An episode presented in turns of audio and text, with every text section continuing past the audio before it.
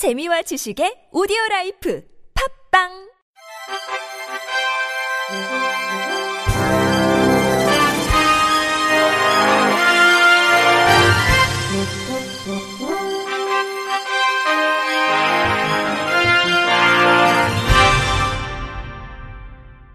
청취자 여러분 안녕하십니까? 4월 16일 월요일 KBIC 뉴스입니다. 한국시각장애인연합회는 시각장애인 역량 강화 사업의 일환으로 전국 시각장애인 정보 접근성 향상을 위한 지역 순회 재활 교육을 실시한다고 밝혔습니다. 한시련에 따르면 오는 5월부터 9월까지 실시하는 지역 순회 재활 교육은 한시련 산하 17개 시도지부에서 지역 특성에 따라 시각장애인의 욕구를 반영한 다양한 교육 주제를 선정해 연 1회 이상 실시합니다. 이번 교육 사업은 지역 시각장애인의 정보 접근성 향상과 더불어 시각장애인 간 교류를 통해 친목을 도모하고 시각장애인계 발전 방향을 모색하며 추후 진행될 시각장애인 복지 정책 및 연구 사업의 기본적인 틀을 제공할 예정입니다. 이번 교육 일정은 한시련 홈페이지 공지사항에서 확인 가능하며 자세한 사항은 한시련 중앙회 및 해당 지부로 문의하면 됩니다.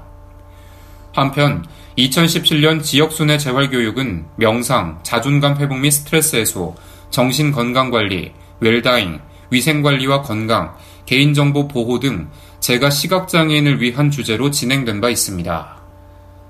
서울시는 장애인의 달을 맞아 오는 18일 서울 무역전시 컨벤션센터에서 제15회 서울시 장애인 취업박람회를 개최한다고 밝혔습니다.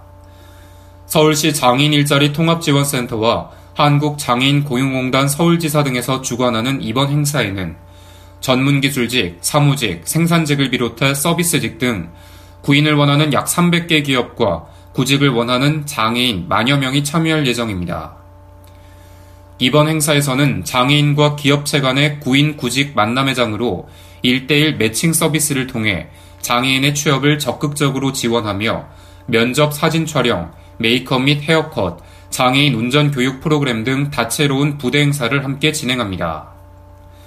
앞서 지난해에는 271개 업체가 참여해 247명이 취업에 성공하는 성과를 냈으며 서울시는 올해 박람회 기간 동안 400여 명 이상의 장애인 채용을 목표로 하고 있습니다.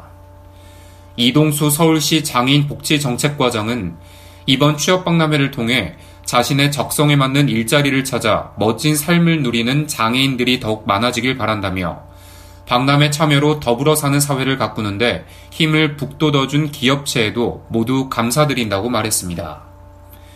구직을 희망하는 장애인은 누구나 행사 당일 장애인 복지카드, 이력서, 자격증 등을 지참하고 행사장을 방문하면 참여할 수 있습니다.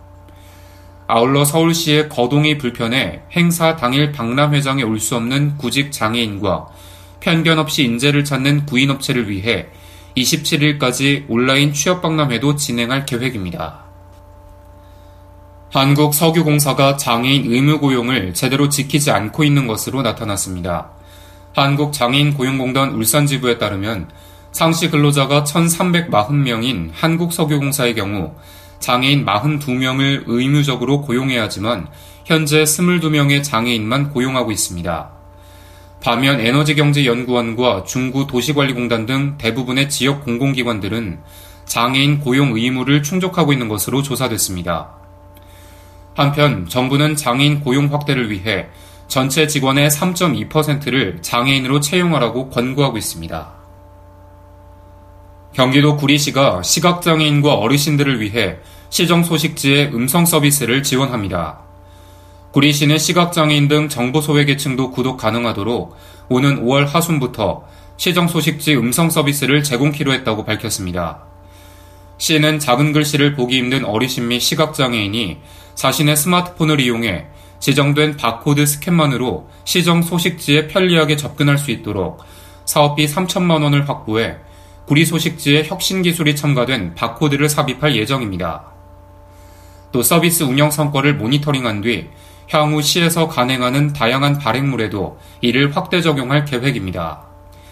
백경현 구리시장은 그동안 어르신들이 구리 소식지에 작은 글씨로 시정 정보 보시기에 불편하셨는데 음성 서비스를 제공하게 돼 무척 다행스러운 일이라며 앞으로도 시민들의 편에서 행정이 이루어질 수 있도록 최선을 다할 것이라고 말했습니다.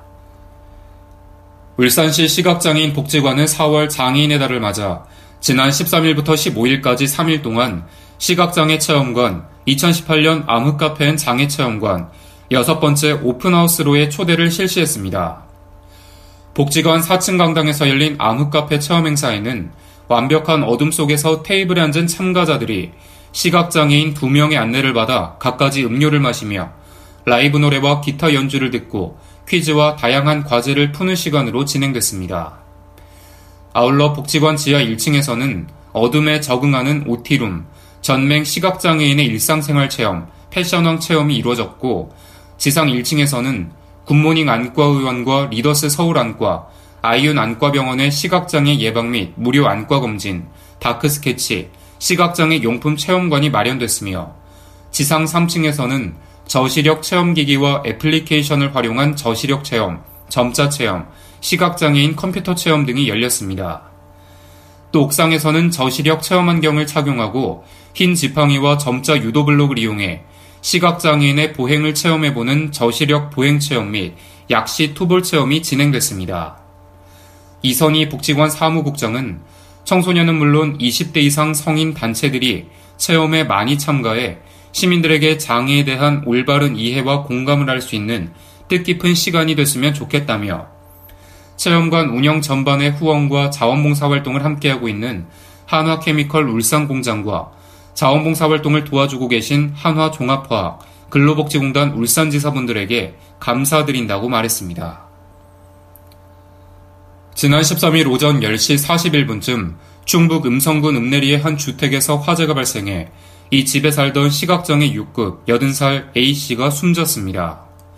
불은 신고를 받고 출동한 119 소방대에 의해 35분 만에 진화됐습니다.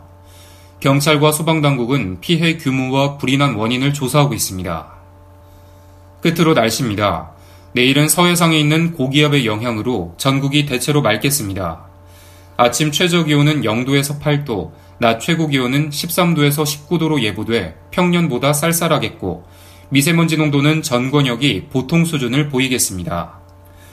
당분간 지구와 달이 가까워지는 천문조에 의해 바닷물의 높이가 높은 기간이기 때문에 서해안과 남해안 저지대는 만조 때 침수 피해가 없도록 신경 쓰셔야겠습니다. 이상으로 4월 16일 월요일 KBIC 뉴스를 마칩니다. 지금까지 제작의 류창동, 진행의 김규환이었습니다. 고맙습니다. KBIC